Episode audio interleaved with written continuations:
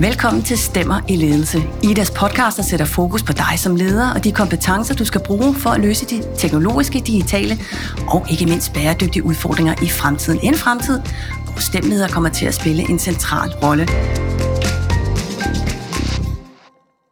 Have you ever heard yourself saying, I love my work, but there's this one person? Conflicts at work not only affect our personal mental health, but also creativity, productivity, and turnover.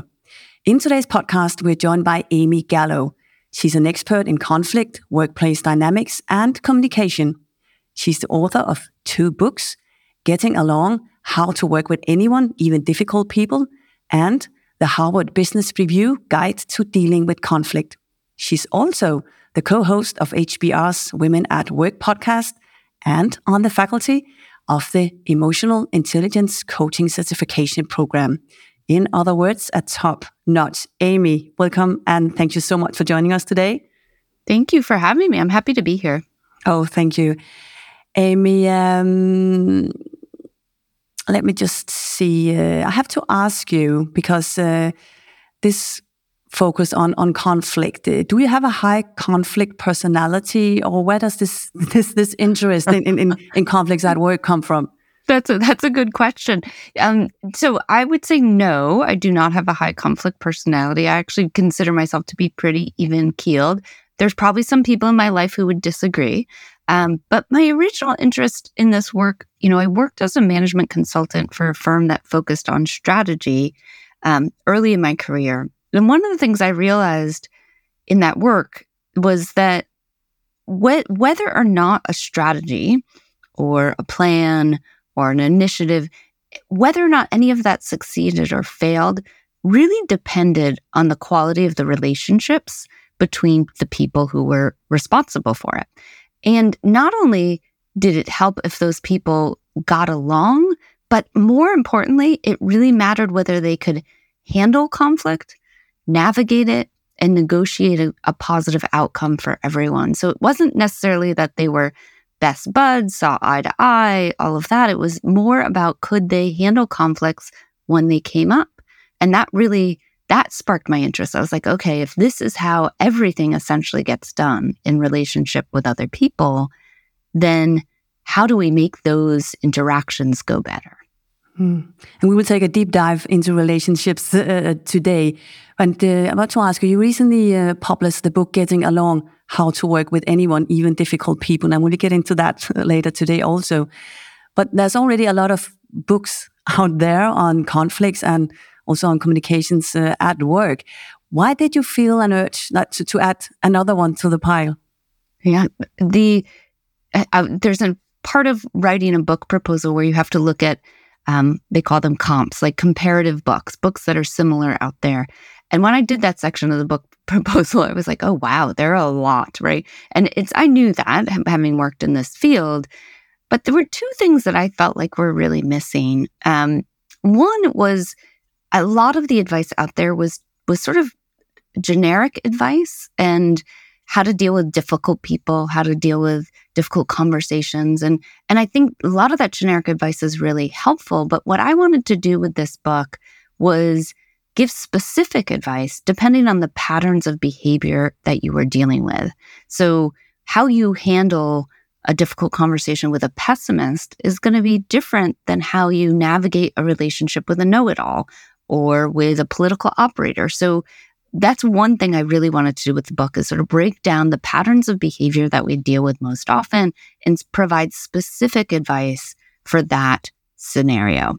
Now, the second thing I really wanted to do is that a lot of books out there that deal with this topic don't address issues of bias and how our identity, whether it's our gender, our race, our nationality, um, our abilities, how that plays into whether whether we're able to use certain tactics to deal with difficult people, whether people see us as difficult, whether we see others as difficult. And so I really try throughout the book to attend to those issues of identity, bias, and how that all sort of comes into play. It's I I give myself sort of a B on that. I think there's more to do in that area. Um, and maybe that's topic for another book in the future. But I think that was one thing very critical to me to do. Mm topic for another podcast. Maybe it could also be. But in this podcast, we'll come back to the book where you have uh, identified eight archetypes. You already mentioned some of them. It's uh, they're each represent, representing a, a difficult person. It's the insecure boss, the pessimist, the victim, the passive aggressive peer, the know-it-all, the tormentor, and the biased coworker, and also the political operator. We will uh, talk about some main principles also on how to to dealing with difficult uh, coworkers, and also discuss if there's an an upside to conflicts, and uh, maybe draw a roadmap uh, roadmap on how to to deal with with conflicts, both remote and in in, in the office, and both as an employee as and a, and a leader. Well, Amy, you have um, studied uh, complicated professional relationships for decades and helps people and organizations deal with complex workplace uh, dynamics. Has work become a happier place for us to be in uh, in the past 10 years? Oh, it's a good question. You know, um, in some ways, I think there's two trends I'm seeing, both of which are opposing. So, one uh, is sort of an increase in burnout. And I think um, that was happening before the pandemic. I think the pandemic really brought it into view. So, I think on the one hand, I don't think it's necessarily becoming a happier place because people are feeling more stress. Um, and I think we're asking people to do more with less resources. I hear constantly from teams, we don't, we have empty, you know, roles that we can't fill, or um, we're taking on new initiatives without getting rid of any others. So there's just, I think there's a sense that the workload just keeps increasing and that there's not increased capacity. So on that front, I don't think we're happier. Um, the but the thing that gives me hope is that I do think we're talking more in the last 10 years specifically about our emotional selves as it relates to work um, and what we what we derive from work in terms of a sense of identity a sense of community and we're shedding this idea that when you walk into the office or turn on your laptop if you're working from home that you don't have any emotions, right? That you just show up, do your work, you don't have to deal with.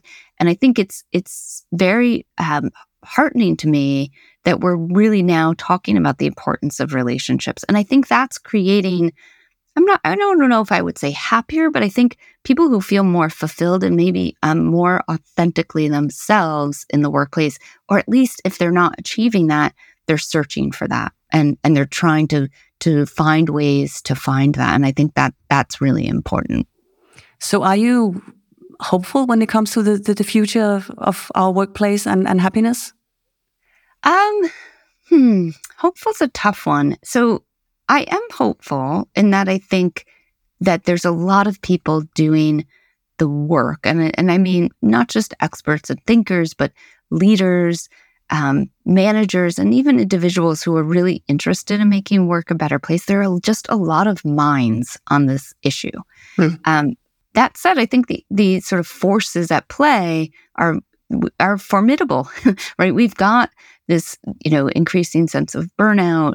Um, uncertainty seems to be speeding up. Um, you know, I I do think that one of the things I really try to talk about in my work about conflict is that you can create these micro cultures. So even if the larger organizational culture or regional culture is one that is challenging for you, you can create these micro cultures where you are, you know, even if it's just two people, five people, 10 people, maybe it's your unit or your division, where you are interacting with people in the ways you want to, which is healthy, dealing with conflict when it comes up, um, mm. you know, caring about one another. And so uh, that gives me hope is that I think people are more and more finding their communities or their um, uh, tribes where they can really connect with others and they can find that that happiness. Okay, let's let's get dive into the, the DNA of, of the conflicts. And then, what is the most typical types of, of conflicts you find in, in today's uh, organizations? Yeah, in my first book, the Harvard Business Review Guide to Conflict, I talk about four types. There's task, which is disagreement over the goal, process, the disagreement over how you're going to achieve that goal, status, a disagreement over who's in charge, right, who has authority, and then relationship, which is that personality clash where people are disrespecting one another. Of course, I see all four types. More and more these days, what I see are process conflicts. So people who agree on the goal, but can't agree on actually how to accomplish that task or that. Can, goal. yeah. Can, can you give a good example? Yeah. I mean, so one example, and I'll give you a pretty simplistic one, is a disagreement over um, how to sort of execute a new initiative. So I think I'm going to care, uh, we're going to you know, we have this new initiative. We think it's going to work. We're going to roll it out across all our offices at the same time. We're going to have everyone on board. It's going to be this big launch. Where someone else is like, no, no, we're going to pilot it in one office or two office, tweak it, and then carry on. Right. And that's, I think that is sort of the classic.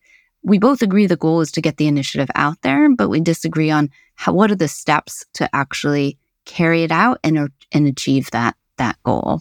Hmm. And so, how do you approach these conflicts? Make it not so it's not becomes a, a bad conflict, but you can actually it, it becomes a good conflict. Yeah.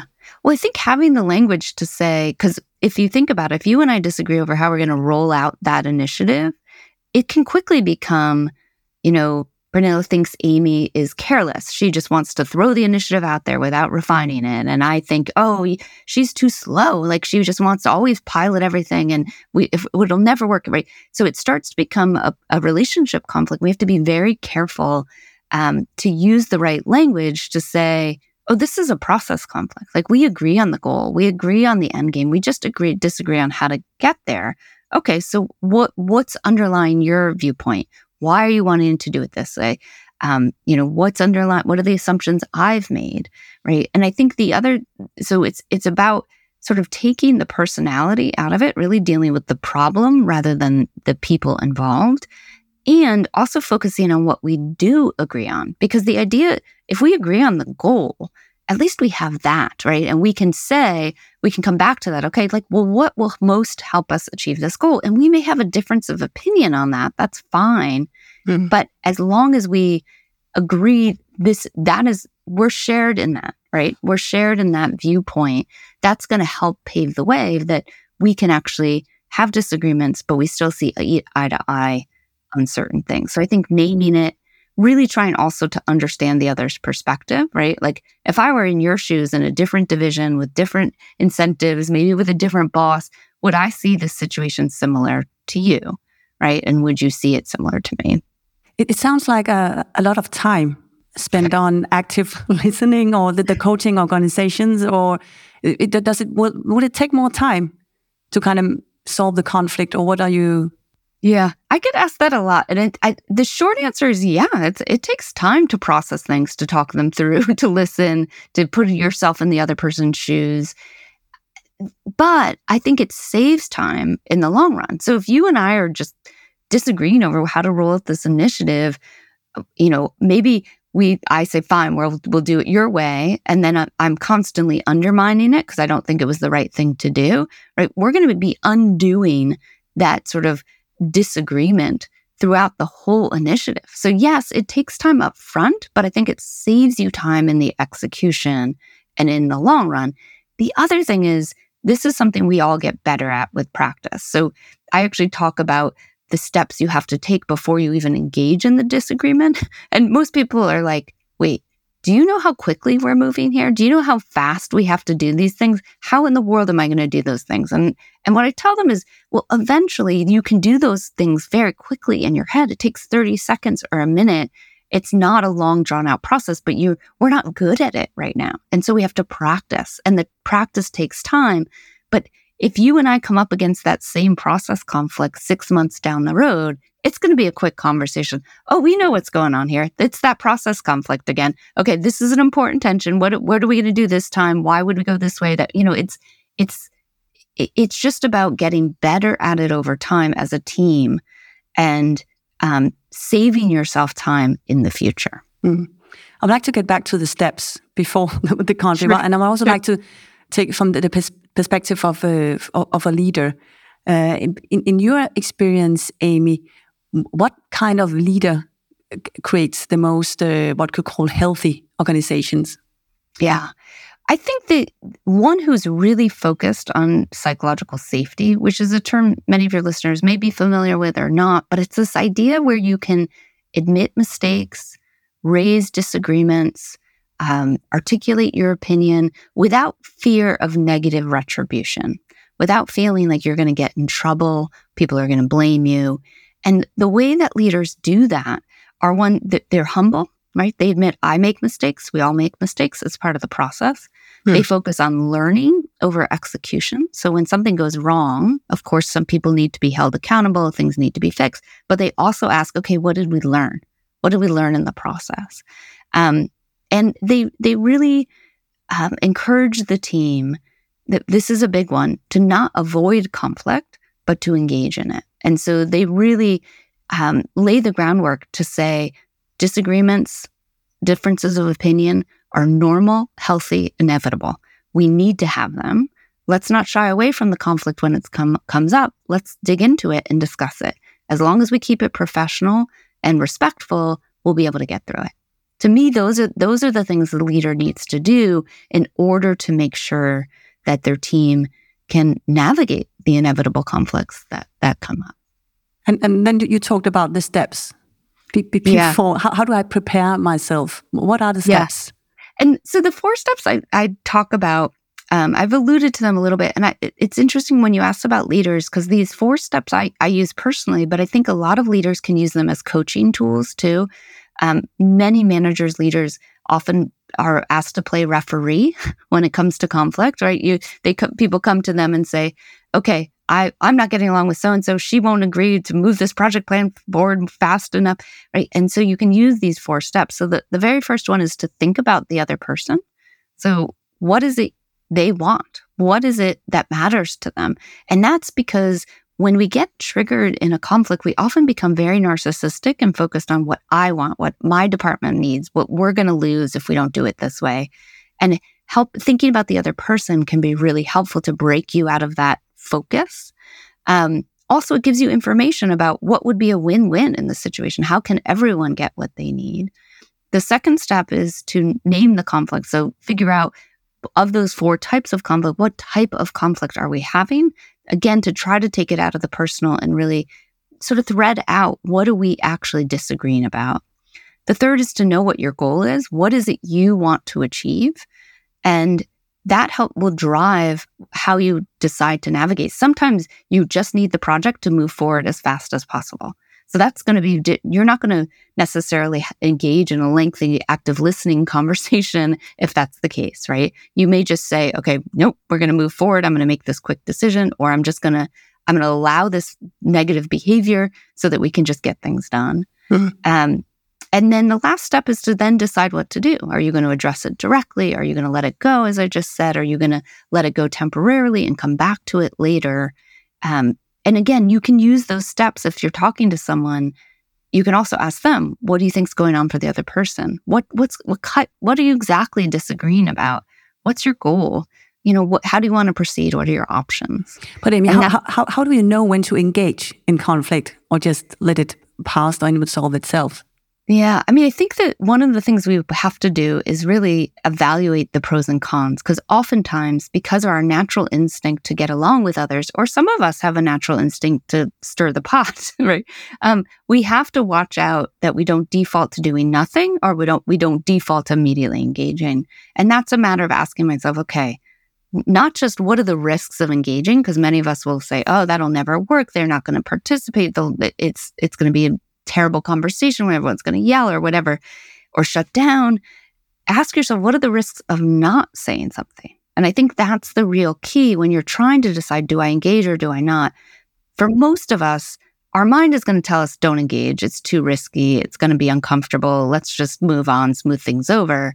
And, but you have to ask yourself, if I do that, what are the risks of that approach? Right? Will the project not work? Will it slow down in three months? Will um, we not get the resources we need for our team.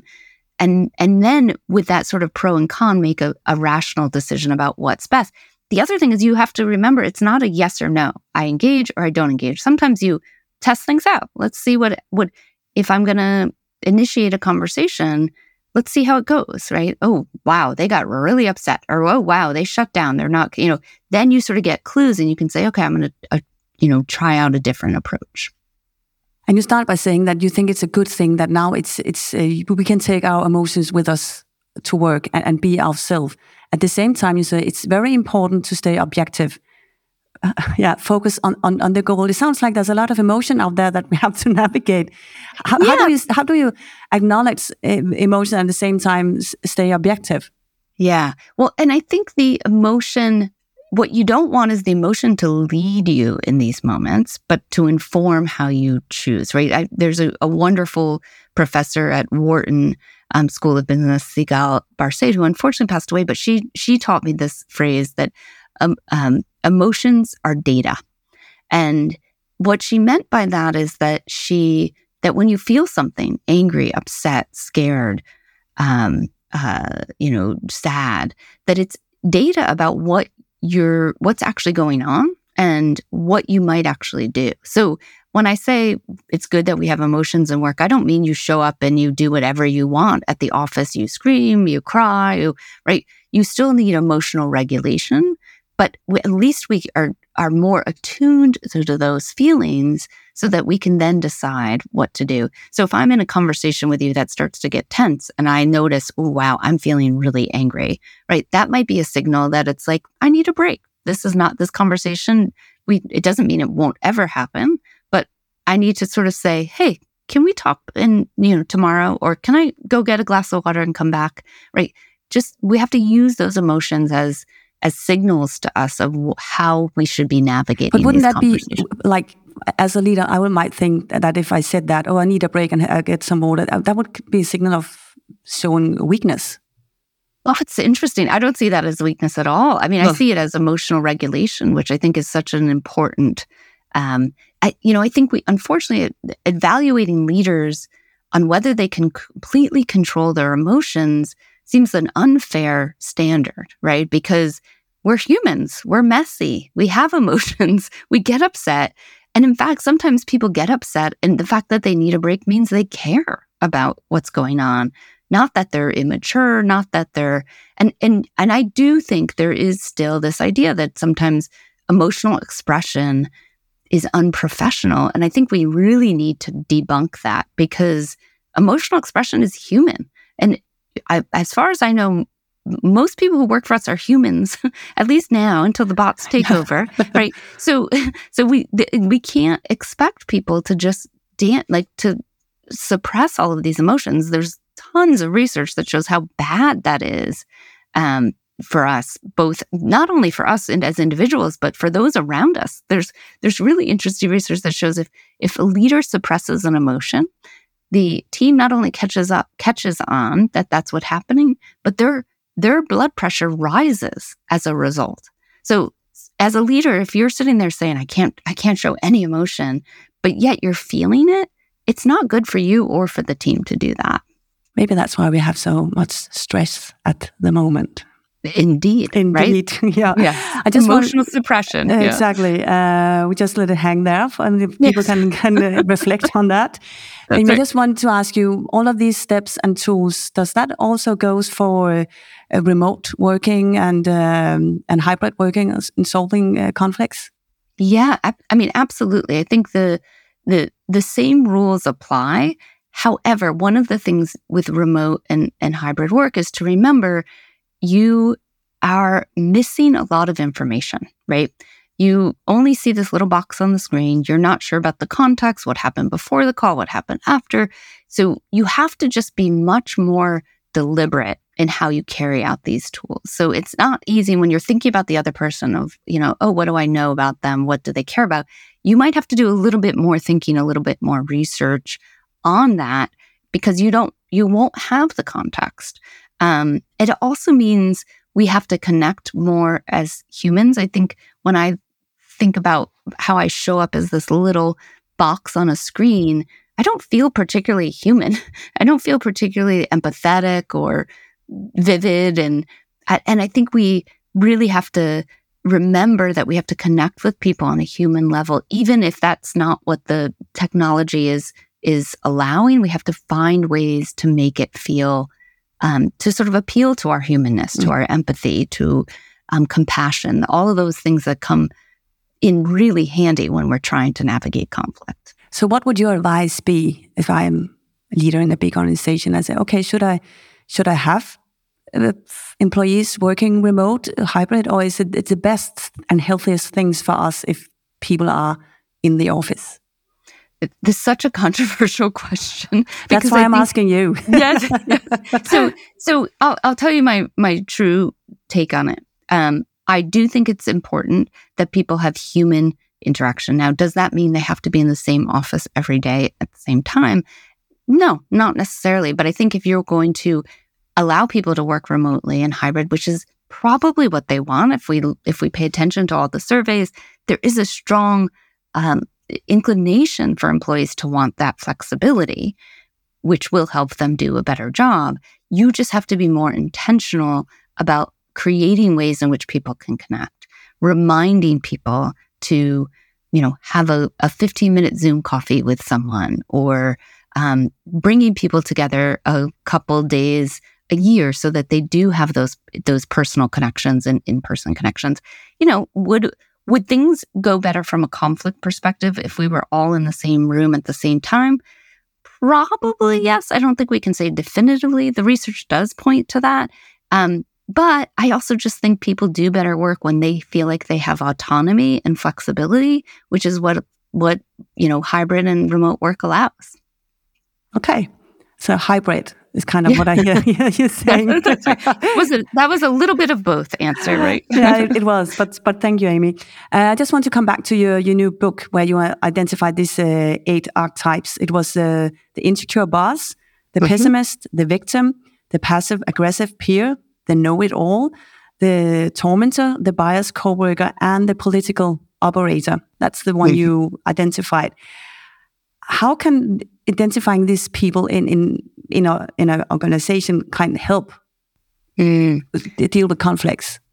Yeah. So the there's well, I will answer the question, but I'm going to first caution because I think when we list the archetypes like that, it's very easy. I'm sure many of us are sitting there going, "I know one of those. Yep. Oh, that's that. I work with that one right now."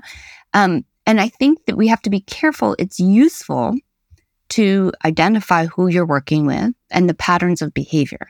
What's not useful is to say, oh, Amy's a know it all. I don't have to deal with her anymore, right? We don't want them to be dismissive labels. We want them to be help inform how we react as a result. So if I suspect Amy is a know it all because of the way she's done X, Y, and Z, then I can say, okay, that's the know it all behavior.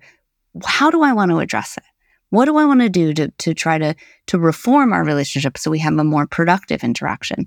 If you're set out to decide, you know, to, to, if you set out to, you know, reform Amy, right? To say, I'm just going to make her a better person. Well, I wish you luck because I don't, I think it's going to be a really up, a uphill climb to, to do that. Um, and more often, what you really want to do is change the way you interact with that person rather than try to change their entire personality. So I think it's helpful in that you want to know specifically what you're dealing with. And then it becomes easier to address those behaviors, but you don't want to do it in a way that, um, you know, allows you to just sort of write off that person, decide they're not worth dealing with. Mm.